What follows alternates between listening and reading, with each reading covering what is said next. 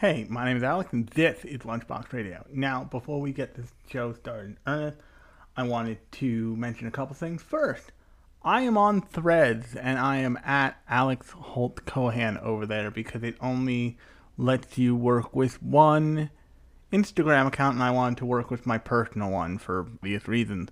So definitely go follow me over on Threads if you want to hear like daily musings from me about anime and all that and all the junk I talk about on here. But definitely go check that out. I will lead I will leave a link to my threads profile in the description. You can also find in the description links to the Instagram page and the YouTube channel. The YouTube channel is where all of the video versions of the Sunday editions go because I wanted to start doing them as video as video versions because I wanted to start doing some kind of video component to this and video podcasts aren't really a thing super whole lot anymore. As much as Spotify might want them to be. Sorry, Spotify.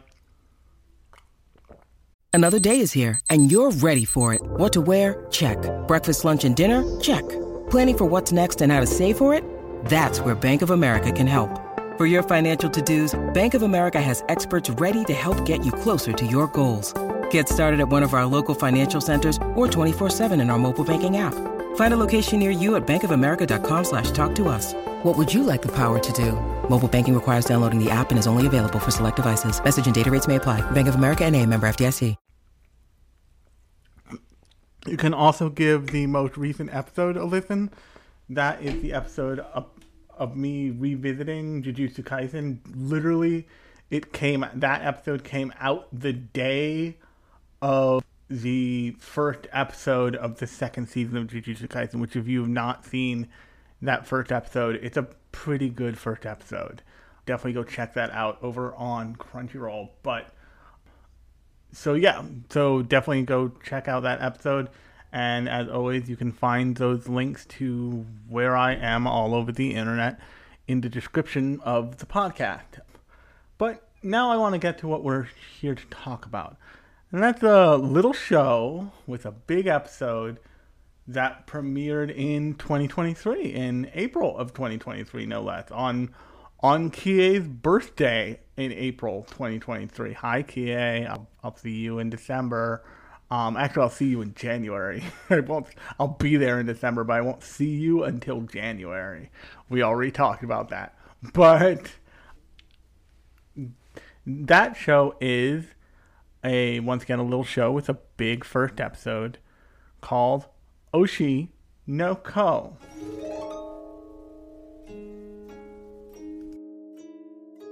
Anime considered.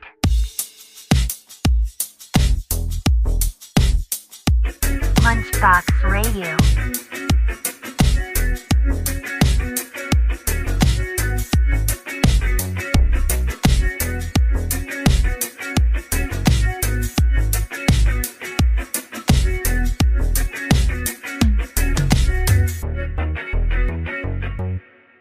Now, if you don't, if you happen to not watch Oshi no Ko yet, first off, I encourage you to. It's it's a masterclass on a lot of things.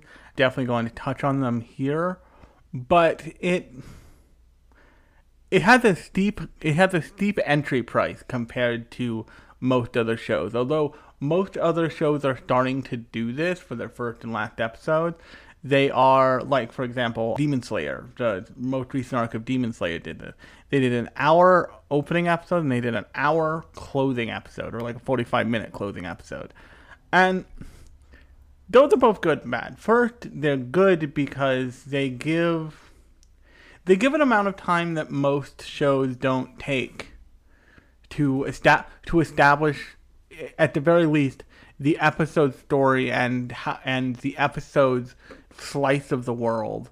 And just more time means more means you have more time to play with in terms of what you're showing the audience what you're giving the audience to grab onto in this case uh, Oshi no Ko's first episode was I think 90 minutes so it was like a three episode it was essentially a movie of a of an opening episode of an opening of a first episode and that meant that they could basically tell the entire how do I want to put this? They could tell the entire setup of the story proper in one chunk. And in other shows, they would have spread that out over three episodes, maybe. Maybe they would have spread it out over six.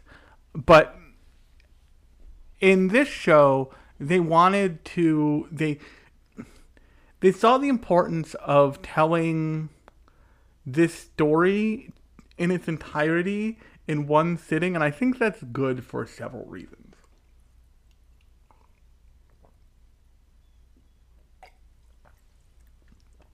First, I think it's good because you have this you have this story that they're doing the work to layer stuff into. So you start to understand pretty quickly why the show is why the character what drives each character in each way. And the first character you meet is this is a doctor who forget the doctor's name, but it is it, it's this doctor is I think his name is Doctor is Goro Amiya is is Goro Amiya, and Goro is very clearly an idol an idol otaku. He's like an idol otaku to the point of being being an appropriate work, and he he is a he is a probably well trained, well respected. Get to why you kind of know that in universe medical doctor and he worked, but he worked in a hospital that he did that he did his residency at, which means that he started his career at this hospital and he stayed at this hospital since. And this hospital is in like an out of the way prefecture in probably far out from Tokyo, but still close enough where you can get to it. But and they don't I don't believe I don't believe they mention what prefecture it is, but it's not really important for the point of this story. You just need to know that it's kind of out in the sticks. And it opens on him being like a gross idol otaku, and and the first in that first shot, you think, oh, he's like in his bedroom or in his apartment or something. No, he's in a he's in a patient room. He's in a patient room in a hospital. Like he is in a public place, going weird about an idol concert video. I'm going weird about this idol concert video for this idol for specifically for this for this idol named uh, named Ai Hoshino. And Ai Hoshino is part of an idol group. I forget the idol group name, but it's like like it's like it's like B it's like B Coma or something, a Komi-sama B and the the nurses all rag on him, particularly another nurse. the nurse like pushes him and pushes him to the point where he's not, and he steadfastly doesn't tell them why he's so into this idol. But it turns out that he's into this this idol because he was a he's a general. He, he seems to be, if you know the world of doctors, a general medicine doctor, which means that he knows kind of how to do a lot of things, but he's just kind of generally in charge of like people's regimens. And one person, one such person who he was in charge of, was this teen, was this young, like preteen, like maybe like 14, 15 year old girl, I think 14 year old girl, they specifically say 14, named Sarina, n- named Sarina. And Sarina is a brain cancer patient. Now, I know I've talked a lot about being disabled on this podcast and like being physically disabled. The reason I'm physically disabled is because I, as a very young child, went two rounds in the ring with brain cancer. I am obviously still alive. I've had two rounds of chemo. I've had two removal surgeries one to remove it the first time, the other to remove it the second time, and then five cleanup surgeries and I woke up blind from one of them. I have I've done th- my my body's experienced things like waking up blind. My body has experienced things like waking like dying on the table. I I, I have I've had the full arc of medical experiences with cancer treatment, believe me. About the only thing that I hadn't had, the two things that I have notably not had in my cancer journey were radiation, because radiation fucks you up, y'all. Like, r- radiation is not always necessary, but lots of times it's suggested because they want to make super sure the cancer dead. I was a child, so my mother and my mother was like, "No, we're not putting this child through radiation like that. That'll fuck him up more. He he don't need that shit." So we didn't, and it turned out to be a good idea. um, and the other thing I haven't had is morphine, of course, um, which is really really funny because in cancer camp, yes, I went to cancer camp. Yes, a cancer camp exists with only children and oftentimes adults. Like the counselors are also cancer survivors who are cancer survivors. But uh, they always lots of people would tell stories about morphine and stories about treatment. I'm like first off don't have any stories about morphine. Did not get morphine. Got some pretty good pain drugs not morphine. Second off you don't want to hear my stories. And they're like why? I'm like because they're not fun. They're just not fun. They are like you what by the end you will be truly surprised that I am still alive. And there were there was at least there was one nurse who was definitely my nurse during chemo, and there was at least another nurse who was my nurse when I was closer to being an infant, and like campers would look towards them like, "Do we want to know?" And they just, just like nod their head like, "No, you you're not ready for that smoke. Just don't just don't ask it. Like, be happy that he likes your stories. Don't ask him for his. It's bad." It, like, look at him. He got treated in the 80s and he's still alive. Do you think it went well? Although, obviously, it did. I'm still kicking. I'm still super kicking. Um, I'm like dozens of years. I'm like over 10 years in remission at this point. So that that's always good.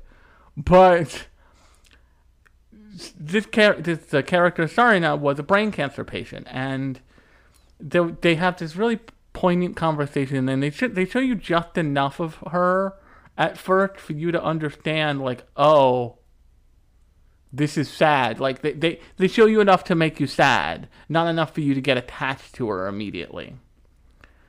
And you see Sarina, and you realize that she dies. She just dies, and. Eh, it, after Goro had said like yeah, had had a whole conversation with her where he said like you're going to get better, and because she was like she clearly had a crush on her doctor, which is not uncommon, I'm sure, and she was like. What if we got married? And he's like, I think I would be a pariah because you're 14. But when you're older, maybe I can think about it. As just like a playful, like pass it up, like pass the buck. Like this, this hor- this hormonal kid who is like basically confined to their bed and can't do much of anything physically because her cancer and the treatment to her cancer has been so fucking rough on her body. He, you know, he entertains the thought because, you know, that that's part of being a good healthcare person and you see that he and even the nurses in like the in the present day of the show at the beginning of of the beginning of the first episode is are they really understand that he's a good doctor like he's a fucking weirdo but he's a good doctor and you find out pretty quickly that this young girl is a fan was the fan was the fan who like made Goro pay attention to Ai Hoshino. And the way she talks about Ai Hoshino is like it's like she aspires to give Iho. she looks at Ai Hoshino like a saint because in this girl's mind and I, I can certainly understand this Ai Hoshino can do it can do what this girl can't. This girl is so emaciated by disease and the treatment for that disease that she can't she kind of she almost can't walk without a walker. She is largely disabled and confined to her bed. And like the joy the joy of her life is watching concerts on TV and concert videos that like her parents bring her. And as somebody who has, as somebody who has sat in the Barcalounger for chemo, I get that shit. Actually, I don't think I, I didn't sit in the Barcalounger for chemo. I sat in the, I think I sat in the Barcalounger to recover from chemo. I sat in the, when I I had to like go into an exam room to get chemo and you know occasionally puke in a tin. Um, but there was a there was a VHS tape of that movie of that Robin Williams movie Hook that I must by the end of that by the end of my second round when I was in when I was like in grade school when I was 7 they just gave me that tape they put my name on it and they gave it to me because it was mine. It was it was no one else's in that entire hospital. Like they it had been donated from to them and it was now mine because I watched it every single time I was in the hospital because it was probably because it was such an escape and it was su- it was such an acknowledgement of escaping and that helped I'm sure as a when I was a kid and uh, she has that same relationship with this vision of Ai Hoshino that she has in her head. And so that's the setup you have for why Goro is such an idol otaku. It's something he inherited, and this is not uncommon. You know, uh, one of the nurses I went, I, she didn't name the kid after me, thank God, that would freak me out. She named she named her kid after one of the patients she had, somebody I knew actually, and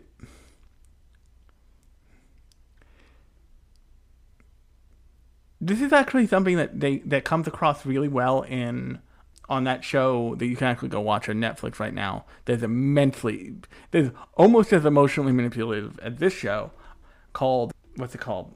Called New Amsterdam. In that cancer patients seem in many ways saintly to other people. They seem I imagine meeting a person who is actively going through a cancer diagnosis can seem a little like you're meeting the Buddha, and I'll explain that.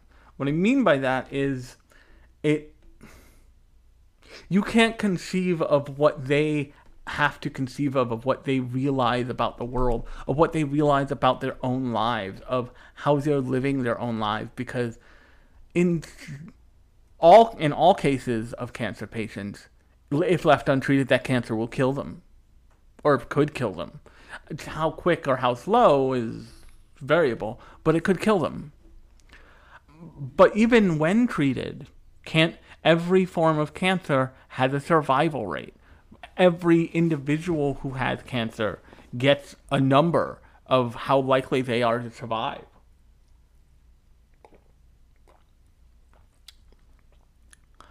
My number in particular, and I'm not kidding here, was I had a 1% survival rate.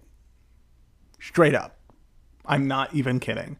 And that was driven home when I was probably about 15 ish, uh, when I was in my early teens, and I I didn't know this, but I was put into a study group with one with 99 other, meaning 100 in total, childhood cancer survivors who who got their who had their initial diagnosis in early childhood, which usually means between zero and two. I was I was 15 months. I'm sure the other kids were in the same boat. By the time they got to do that test, I went into the city. By the time they got to do the final questionnaire, I went into the city, and they had planned for an entire week. They were leaving. They were leaving after a day. They were leaving after a few hours because the only test they had to do was mine. I was the only one left alive. So I'm seriously not kidding when I say that, like, you get a number. And sometimes that number's bad. And if you're really lucky, you still survive. The, the joke in my family is I only have enough luck left to have really good aim and be really good at blackjack. but and it's it everybody's like maybe the aim is straight up skill. We're not sure. but the long and short of it is, is Sarina was not did not live, and you and like I said, even doctors are not immune to that kind of viewing of cancer patients, especially when they're in treatment, when they are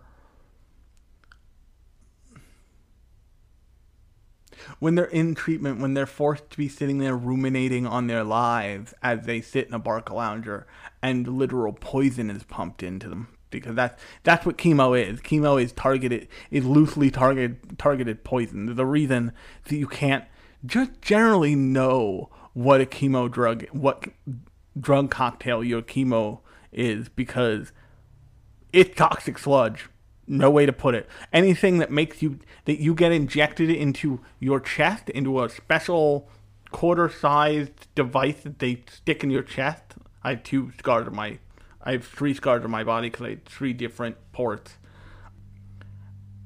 And they put it in there, and it comes out into your body, and then you there's a taste.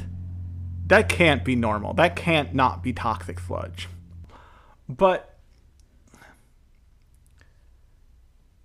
those kinds of patients leave impressions on people even if they even if even if they survive. I mean i like i said there were there were nurses there are nurses probably still in camp happy times the cancer camp that i went to until i was maybe 17 who just knew me? Who just knew me and had memories of like taking care of me as a child?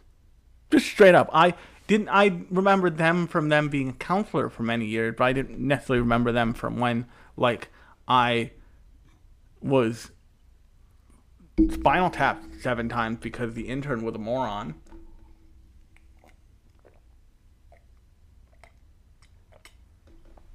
And the and so that like that those memories stay with you like because it, oftentimes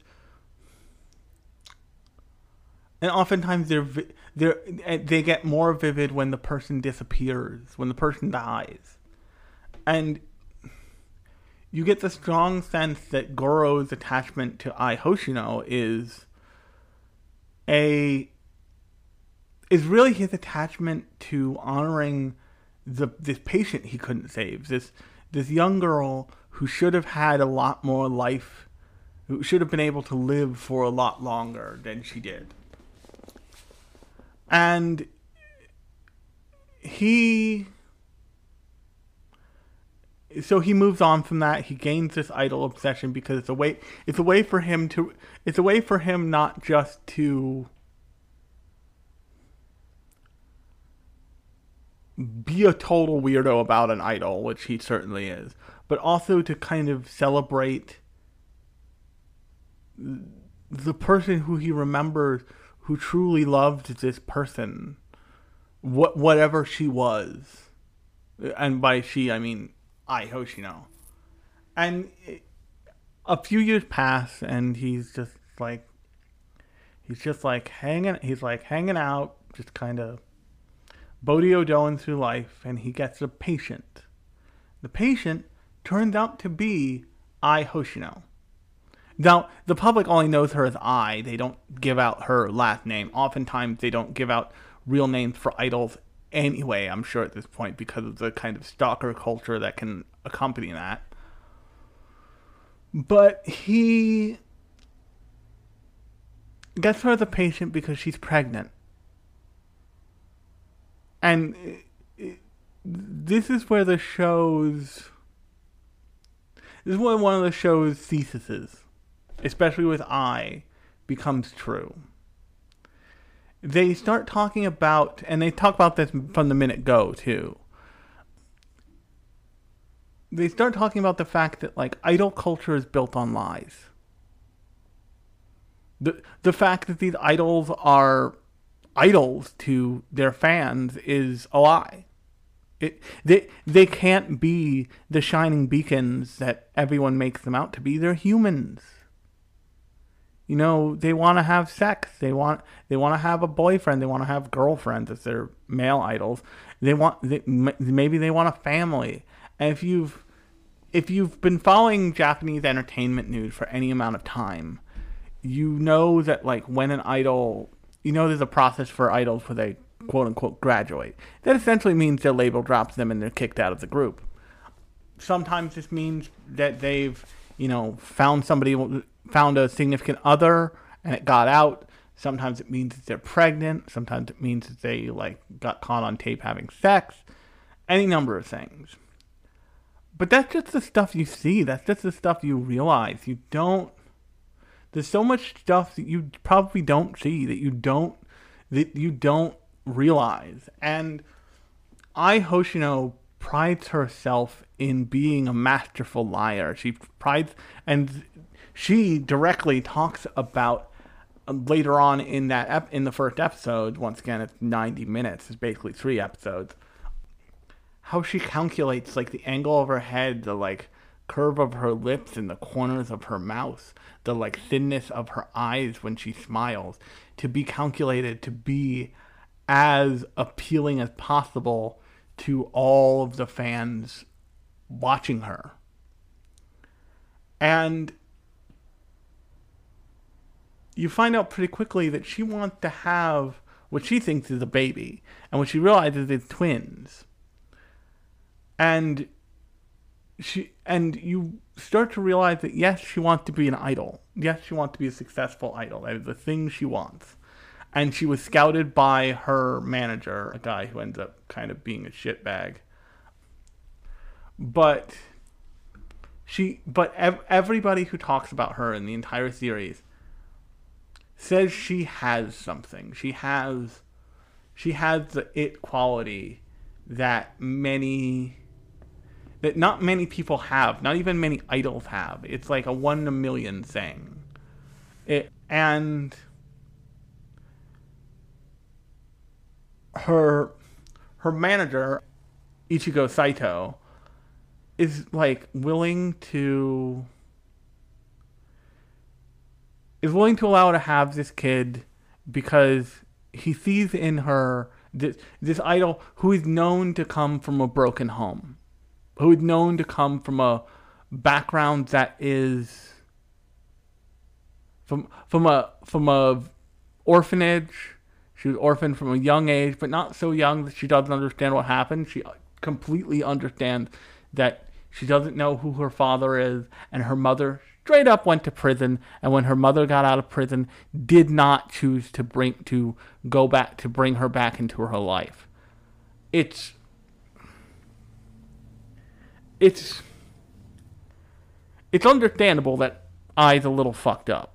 Just straight up. It's just understandable and she a becomes an idol you find out later because she wants she wants to be able to lie to people and say that they that she loves them. But she also wants a family and she wants a family and she wants a family on her own terms and she wants she wants ch- specifically children who she can say that she loves.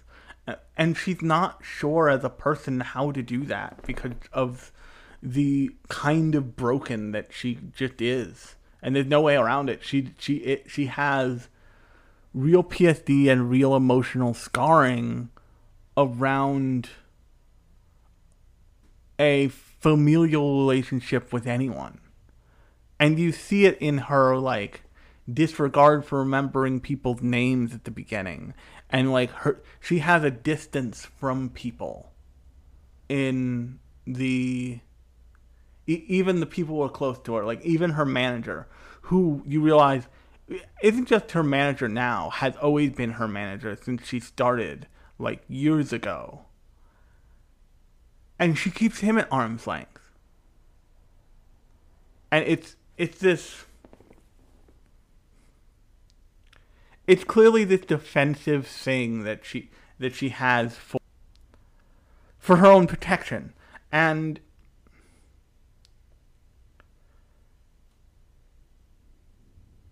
once she has these kids, A, they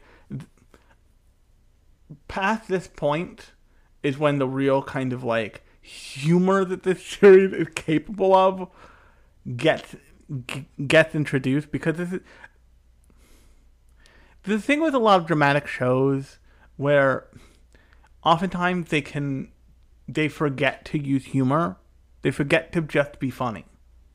And the reason why you want humor in any kind of drama is because they have a kind of there's a weight to them that can't that can't that that can't be overcome just by them. Like it, it can be a seriously great drama, and it's not it's not a thing that they, that it's possible for them to be.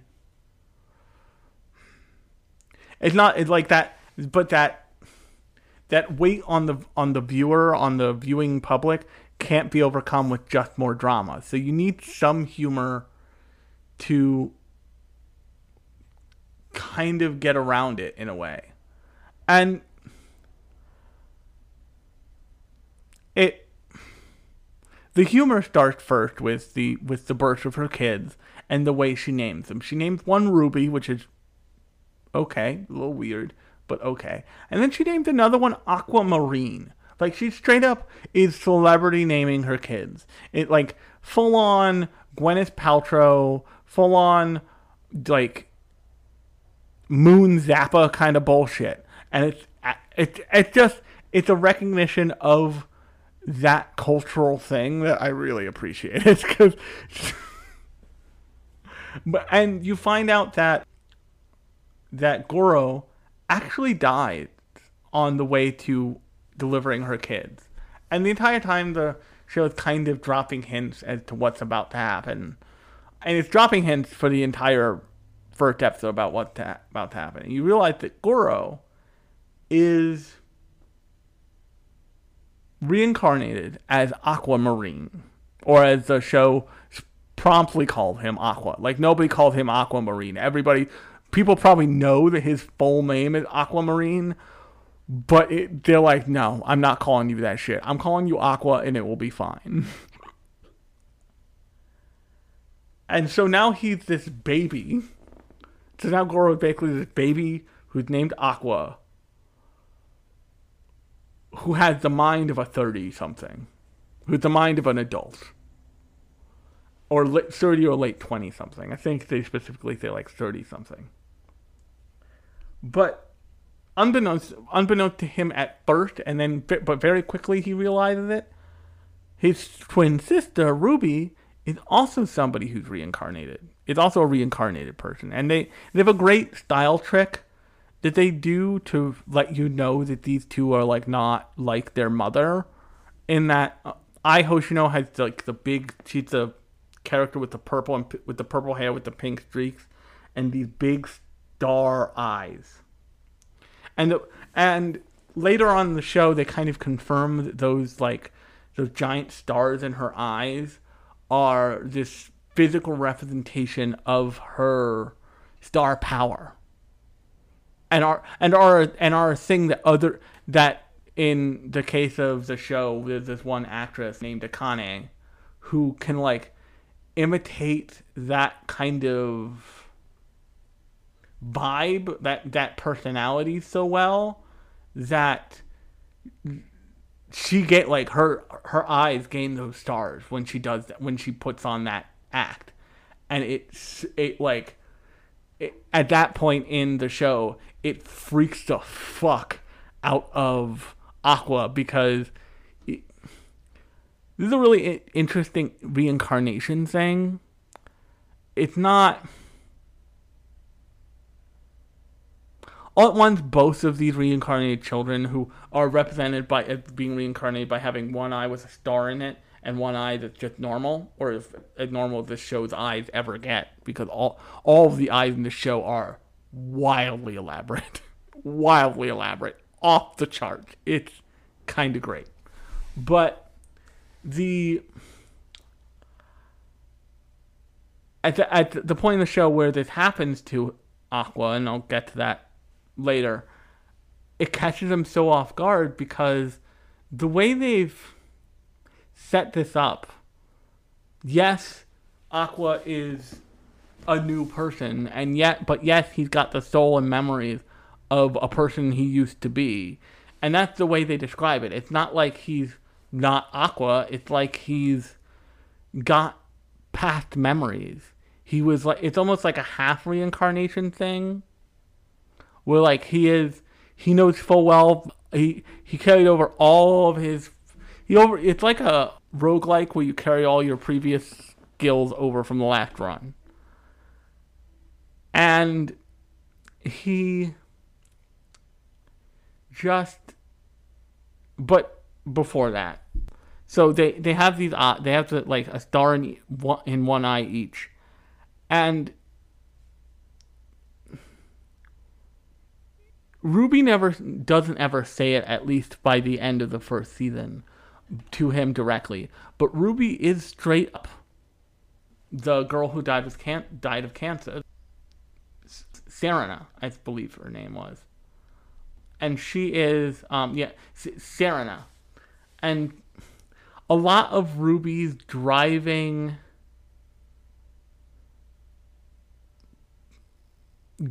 drive in this show is about the fact that in her in her previous life she couldn't be an idol. She couldn't do the thing that gave her so much joy to watch. All she could do was sit on the sidelines and watch someone else do it. But now she has a body that's cancer free, that's completely able. It's it there's a freeing once she realizes that she can do this, once she gets her like once she gets her greasy grippers, which is a great phrase for her in particular, around it, she kind of never wants to let go. And she becomes determined in a way that even her idol and her mother wasn't because she it means something to her on a personal level that it couldn't to other people. It's it's the equivalent of if I could clap with two hands. It's the it's it's the equivalent of and and for record, part of my disability is I can't use my left hand, so when I clap, I usually clap against my thigh or something. But it's this it's this understanding of a person who was disabled gets a body that's not. And they do and they end up understanding they can do what they want with this body. As she says in the show, my body my body listens to me now. And that's a huge deal. And one of the other things that this show does a pretty good job at is they show the both both sides of the fandom, and what I mean by that is when Goro is when Goro dies, he is essentially pushed off a cliff by a stalker who's trying to get at Ai, who by the end of the first episode does get at Ai, and that and but also you see you see the kind of fan that Goro is, and you see the kind of fan that Sarina is, and they are both deeply devoted fans. Sarina is way less creepy about it because pe- people can understand the outward motivation of why she like pours her soul into this idol who she's never met. And once you, the viewer, understand why Goro is like so attached to this idol, you get it. You understand it. You understand that like there's a misunderstanding about fan by people by people who are not such dot who don't have it in them to be such diehard fans of things. They who don't understand what the or to people who are even less or even slightly less big fans of stuff. They they fail to understand the link between a fan and the thing they're a fan of. And it doesn't it doesn't track for a lot of people that they're that they're that people can be such fanat so fanatical about the things they love. But oftentimes the reason why people are that fanatical about anything they love is that they just they saw they saw something in that that spoke to them. People who are immense fans actually a great example is lots of disabled people, including me, are immense fans of the cyberpunk genre. Lots of trans people, lots of you know people people of some kind of otherness are fans of the ch- cyberpunk genre. And the reason why we're fans of that genre is really simple when you state it out loud, but so few people do because to us it's obvious. But the reason why we're fans of that genre is because it proposes a world in which my body does not work, so I can just get a new body. I can buy a new body. Sure, there's all kinds of barriers, money, status, blah, blah, blah, blah, blah, blah, blah. That's a lot of what Cyberpunk explores, actually. But the core idea of being able to upgrade out of a broken body is phenomenal, is incredible, is worth the world for people who have bodies that can't on some level. And I and I I don't I include myself in that. I would I mean like I would love a body where both arms work and like I didn't have to wear a brace and you know, I didn't drool sometimes, all that stuff. But I more mean it for like people who are wheelchair bound, people who are amputees, people who have multiple sclerosis and seizures all the time. That would be a huge deal for them. So of course, when the idea of Ghost in the Shell is floated, they're like, absolutely, fuck this husk. and but first off, Goro doesn't know that his sister is Sarina. He know, but he does figure out pretty quickly that his sister also has been reincarnated into the, is somebody who's been reincarnated into this baby, and they recognize it in each other, and they just kind of understand it. And for the rest of the first of that ninety minutes, they spend mostly avoiding tipping people off that they're like adults running around in baby bodies. and they make jokes like Goro, aka Aqua, I'm gonna call him Aqua from now on. Aqua just straight up refuses to breastfeed. Just doesn't want to because it's creepy as fuck. Because he is essentially a grown man placed in a baby body, and he's just like, this feels morally fucked. Nope. And Sarah, who was a girl, aka Ruby, is like, I'm I'm going for it, motherfucker. I was a girl. Who gives a shit? There's no lines here. No one will ever find out. It's fine. And he gives her this look, and she's just like, What, motherfucker? She offers every time. And if you freak out, you go get your bottle. You absolute weirdo. You're the one making this weird. You in the audience. I'm not the sicko. But what this does later on in the show with the with with Goro's like being reincarnated into Aqua, it shows the kind of subjectiveness of adulthood. Because uh, um, early on in when when they're still kids in the first in the first 90 minutes when they're still kids because the first 90 minutes are basically their entire childhood with some time skips. You meet this character named Taishi, and Taishi is a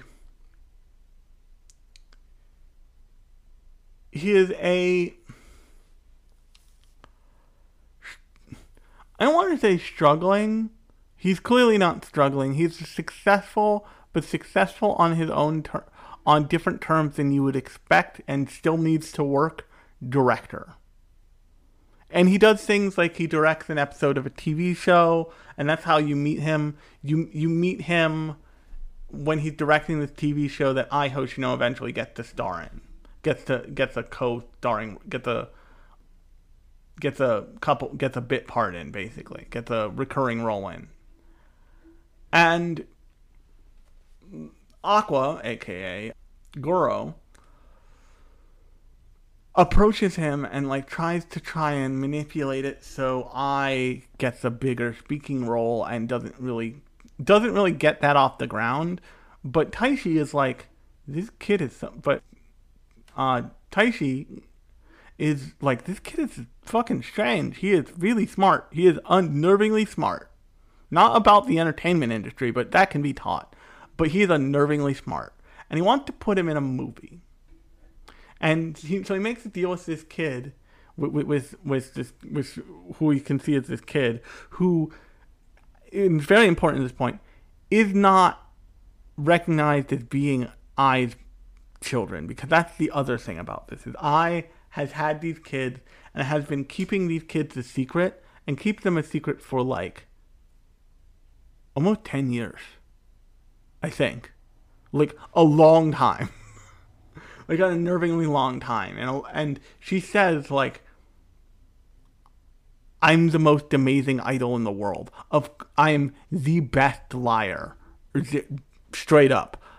I imagine how good I am if if I would be recognized to be if I could keep kids fucking secret. If you just didn't know." And she does it for she she does it essentially and to her, it's not even hard. It's just the things she does. And as a result, th- those kids are left with her manager's wife, who uh, her manager Ichigo's wife, a woman named Miyako's Miyako Saito. Ichigo Saito is a manager, and there's a joke where the kids convince her that they're god that convince her that they're gods when she freaks out and she's like, "I didn't sign up to be a mother at like to be a 20 something mother that's uh, to be the 20 something house mother of of a like 16 17 year olds you know babies born in the shadows and kept from public eye because she because she she doesn't want her career to fall apart. And she freaks out and like aqua and aqua and ruby straight up are like we are got we are entertainment gods. Fuck off and she freaks out and initially she believes them and i think with time that impression obviously fades and she just realizes that like it was either a psychotic episode or a dream or something but that's not really important why that was why that's unexplained. You just realize that she kind of like settled into okay this is fine. It will be fine. And to the public, these two kids are Miyako and are Miyako and Ichigo's kids, or and so when they, when they show up on set of this television program, everybody's like, "Oh, they're the producer's wife, the, the manager's wife, they're the manager's wife's kids." And the manager's wife works helps to like manage helps to manage Ai the talent, so it's fine. It's not ideal, but it's fine. It that kind of stuff happens straight up. Like I've been in the back of fashion shows because I've had pa- my my parent worked in fashion. Like it, it this shit happens. It's just how it goes especially in the entertainment art world. Like eventually a kid shows up in an art studio and everybody's like, ah, whose kid is this? And somebody will like, oh, mine. And they're like, oh, okay, cool, whatever. You want candy? You want fireworks? You want a knife? Um, but I.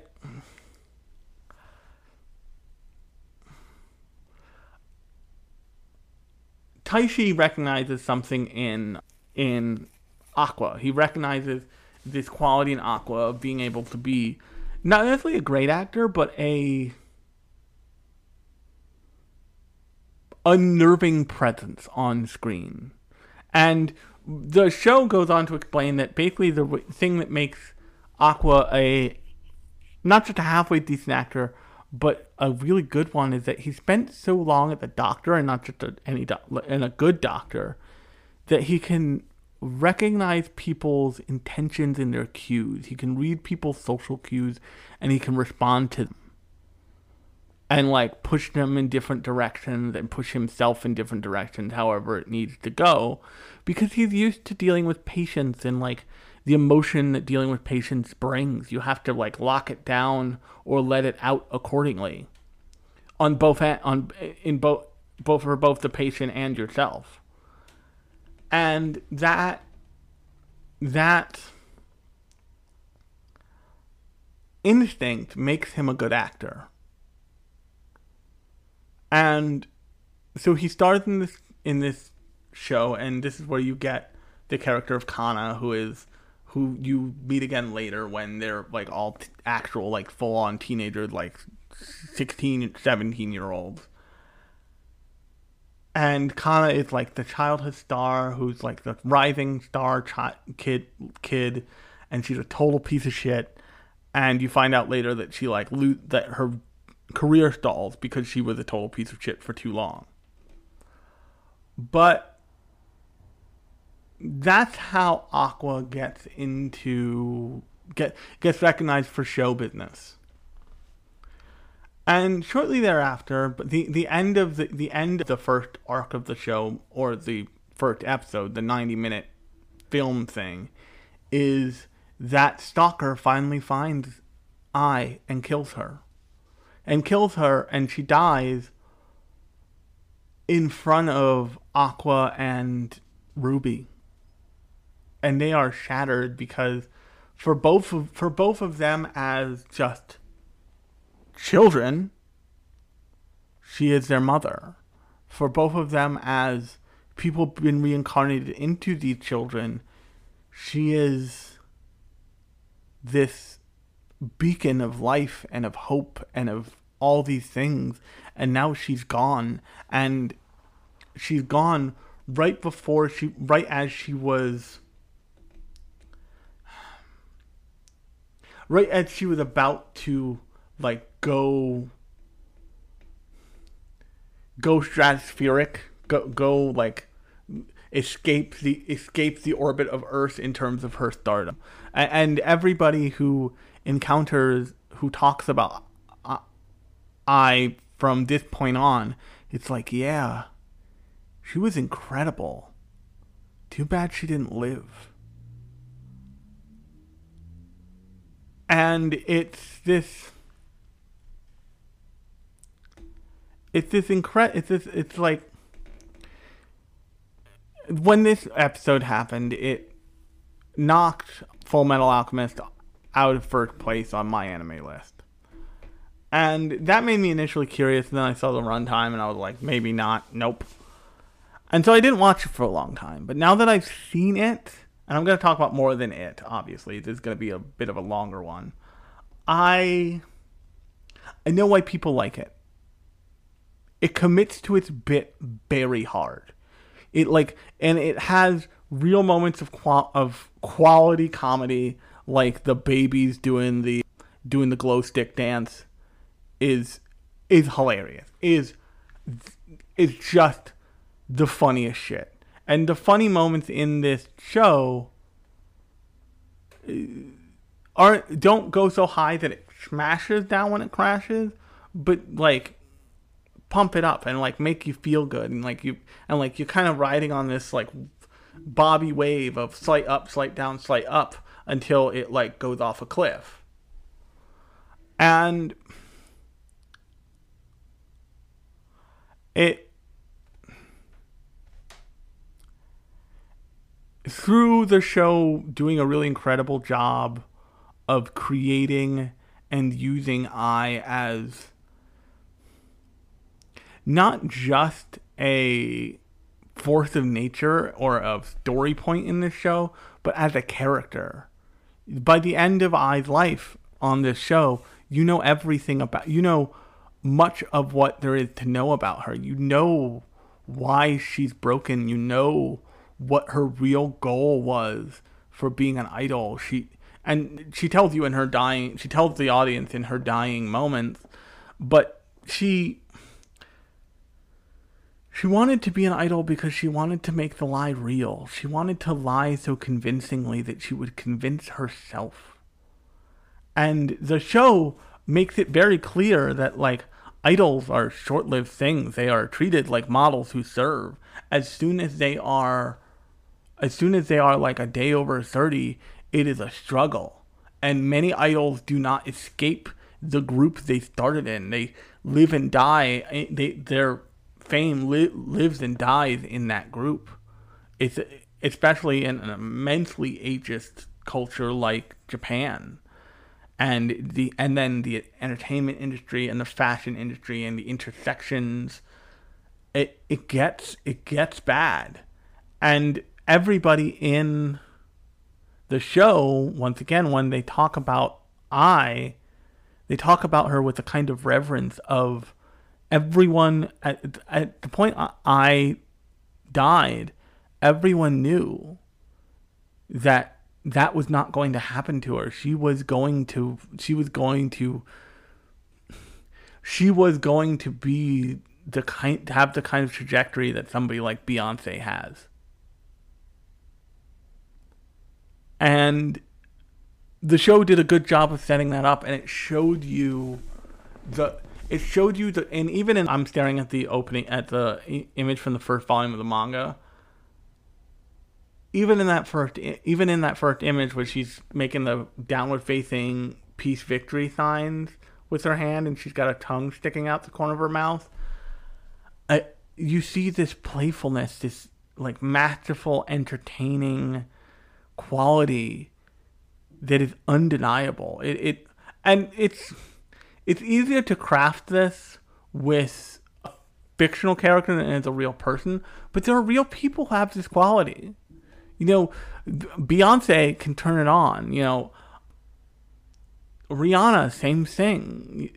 Any number of famous performers of Madonna can turn this shit on and off like nobody's business. And if you're like, what?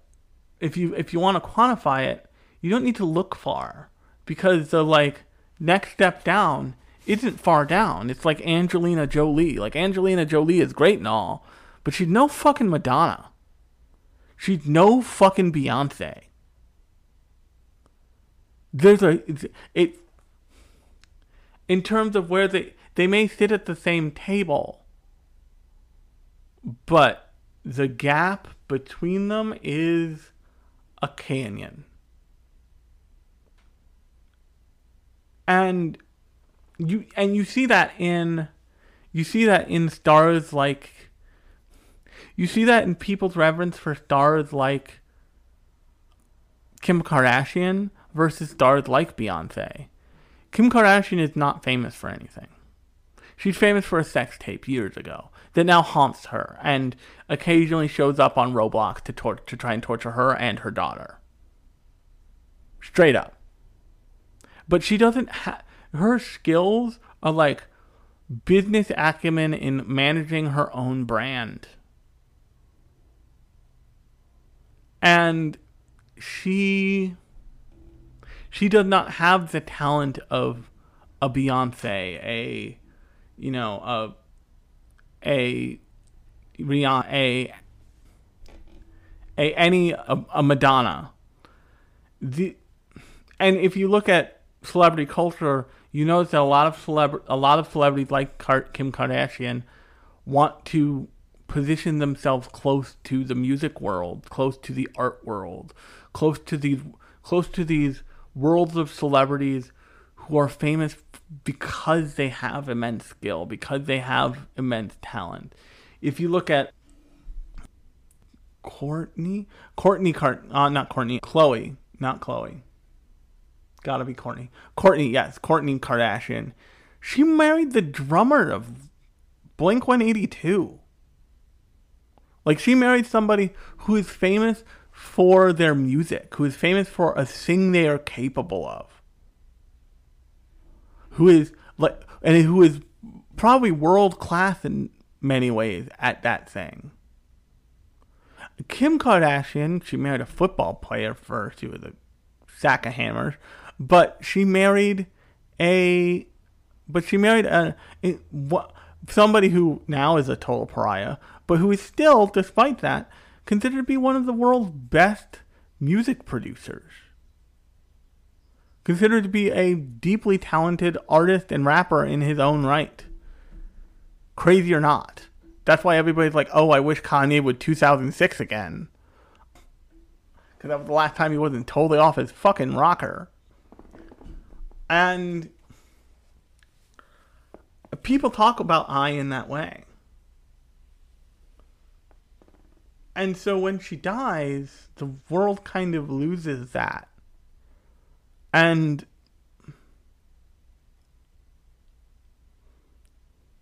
America is unique in lots of ways, certainly. But we are unique in our entertainment industry as well. Like the kind of like go getter attitude, the kind of self starter attitude forces people to recognize in themselves what they wouldn't recognize, what many other people just don't want to recognize or don't need to recognize in a culture like Japan. And yes, Japan produces tons of idols. There's groups like AKB48 that have literally 48 idols, all with their own fandoms and names and all that shit. But most of the groups are like three, four. They're not that ma- they're not that many. And when Ai died, B-Komachi, the group she's a part of, kind of falls apart because she was she was this not just the center, but she was the thing they were all choosing to believe in. She was the one that like they probably all said like I'm going to retire when Ai'm 30. You're going to retire when you die. And that's going to be when you're 80. And everybody just like, holy shit, she did it. And after I dies, you know, Aqua realizes somebody killed her. So somebody set this up for Ai to die. Somebody somebody sent somebody sent this person over here to kill Ai and the show fucking on its heels shifts like nobody's business. And then you see the modern day. You see the modern day Aqua and the modern day Ruby, and you realize that like Ichigo has straight up vanished, has just disappeared. He is he has like full on PTSD noped out of life. In a in a way that's suspicious. considering what the show now is because the show now is a it's still certainly a critique and examination of of the Japanese entertainment industry on on its whole, but it's also a murder mystery. It's a it's a thriller murder mystery. It's Aqua looking for the person who who killed her mother, who killed his mother, who killed him and Ruby's mother and he had this attachment to Ruby that everybody describes as a sister complex. But it's, but like Ruby's like Ruby doesn't say anything because they've been moved to to Miyako as they've been moved to Ichigo Miyako's family register if they were their kid, their real kids, not just their fake kids. And Miyako is now straight up their mom, just straight up their mom. Like she understand, she fully admits she's like, I will never be your your mother, but I am your mom. I cannot be your mother, but I will always be your mom kind of deal. And Miyako still runs Strawberry Productions, which is the produ- production studio that Ai belong to, and it's now a studio that manages mostly online streamers, which is a great, really intelligent touch. But it, the show has in, has installed this darkness in Aqua that is like unescapable. Like he is he is a dark motherfucker and he is like out to find someone and kill them. And that makes him a really, really, really good anti hero because he doesn't do anything because he loves to do it. He does things because they are like a stepping stone to his ultimate goal, to finding the person who killed his mother. But the other thing that this show has an has a opportunity to do is has the opportunity to age both characters. And in both characters, I mean, Ruby at this point is now older than she was when she was Sarina. Sarina only made it to 14. Ruby is now like 16. So she is full on back into growing up times. She is no longer like a little bit smarter than everybody. She's at the same goddamn level. Aqua, on the other hand, is not as old as he was when he was Goro. He is, but he is physically in the same realm. So he, when he needs to, can just walk out into the world and be an adult. And it, and that combined with his like with the natural acting ability that he has is gives him this talent for impression that is creepy. It's straight up creepy. And the show's point here is that and it shows this kind of with Ai in the very beginning. It's the idea that adulthood is subjective. And the best way it shows that is it shows that through the use of the exec of the entertainment of the low-ranking entertainment executives they deal with, who are fully willing in a show that Aqua is in for a while, in a dating show that Aqua in a, in a dating reality show that Aqua is part of for, in for a while with a bunch of other actors, including the actor that actor I mentioned earlier, Akane. They're willing to explore. They're willing to exploit these teenage actors in ways that are not okay. The, the the arc having to do with the dating show around Akane is this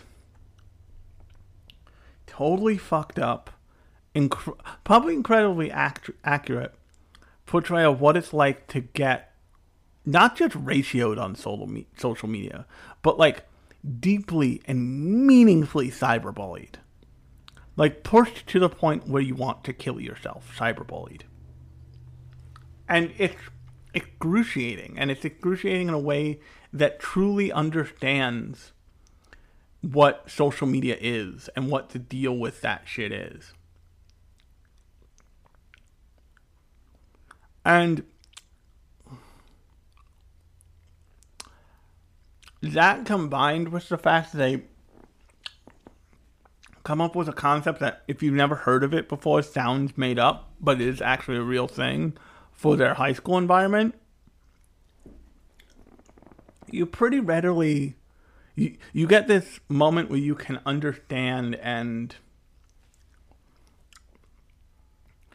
you get this moment where the entertainment industry can be continually explained to you in a way that it's not weird. Because the thing they do for the setting of their high school is they basically do what's called a magnet. They basically create what's called a magnet school for Ruby and Aqua to go to. If you've never heard of ma- what a magnet school is, it's a specialized high school that a teaches you normal high school things, and oftentimes, at least in New Jersey, it is also a normal high school. Like there are there are people who go to normal high, high school class who have nothing to do with the magnet part of the magnet school in that school. And then there's you, or in my case, in my case, it was almost me. I didn't pass the math test, so I didn't get accepted. Um, go figure. I, I, the art department in my actual school was actually better than the art department in the magnet school, which was just, just glorious Schadenfreude.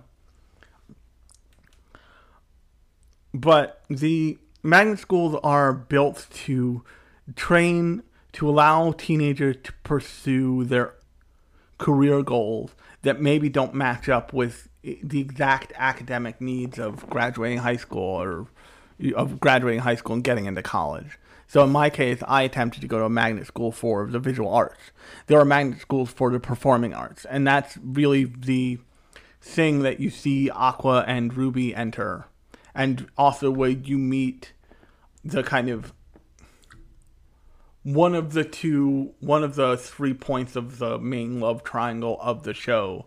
Nan, I believe her name is Nana. Not no. Ka- Kana, and you see Kana as an adult, and you see, and in Kana, what you get to see is you get to see a really talented screen actress. In Akane, what you get to see is you get to see a you get to see an actress who is capable of the same things Ai was, but she's not capable of them in the way that you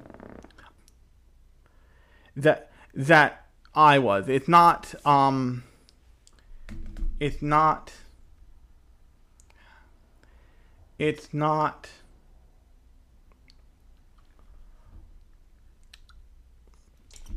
it's not na- it's not natural. It's something that she teaches herself over massive amounts of research and study of character types and people. So she can stu- she can like dive into a person and she can intuit things about that person and then bring them out in a performance, which is what allows her to act like Ai in a way that's so convincing that it freaks her own son out. And it and that's really where the show leaves you is it leaves you on this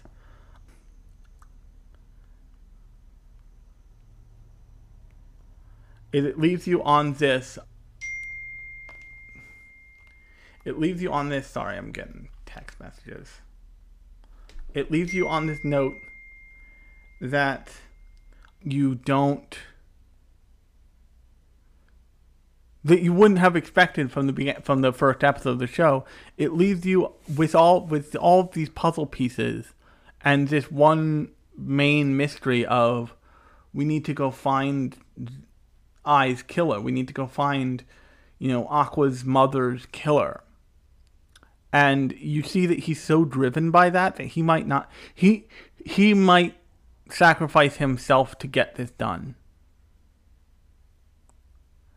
And uh, it it's just a it's a really good show. And if you've been resisting watching it because of the time sink of the first episode, what I would recommend you do is maybe cut it into three chunks and watch that watch it that way. Or I woke up one morning at like four or something, and I had the ability to like sit down and I actually projected it, just straight up watch the thing, just watched it from end to end, and it you don't it doesn't feel like that ninety minutes. You recognize time is passing. It's not so engrossing that that doesn't happen. That that happens. That that doesn't happen. But you you'll get like it's it was the right decision to go for the 90 minutes and, and it, but it was also the right decision to go for the 90 minutes and it, and from what i understand it did play in theaters in japan but it was the right decision to go for the 90 minutes and not and not be and not be and not be a thing that was a film first. That was exclusively a film in the way that say a Jujutsu Kaisen Zero was, which was which was Jujutsu Kaisen was the good example of that. They never did they never turned that into a formal show. They just kind of let that movie be and like it's on Crunchyroll. You can watch it chronologically if you want to, or as it or as it was released if you want to. But bad example of that, I would actually say Demon Slayer. Like I think that the I think that they fumbled the ball when they did a, turn the Mugen Train movie into into a mini into a mini season. I don't think it was necessary. I I understand why they did it. They wanted more content out there, but when you read that when you read that arc in the manga, it feels like oh, and you see it as a film, you're like oh, this should be a film. Like this is tight in a way that it that it tells the story better. And that's true of the first episode of Oshi no Ko. They did it that way because what I imagine was probably what I from what I understand was six months of the manga originally. In retrospect, feels like a prequel. Feels like a prequel story. And so they kind of treated it like that by making one 90 minute episode, putting it out there for the world. And the world was just like, okay, cool.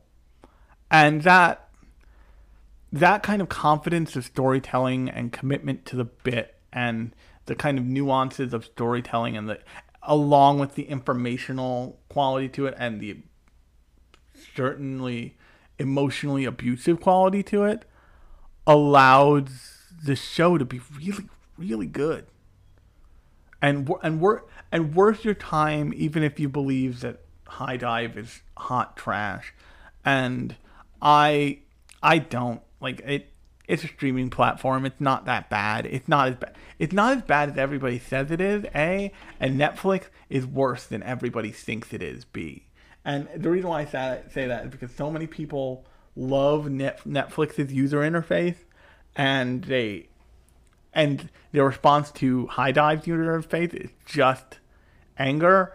And I'm just I, I'm sorry to tell you, as a UI designer as a UI UX designer, somebody who did it as a job for many years, um, who still does it as a job occasionally.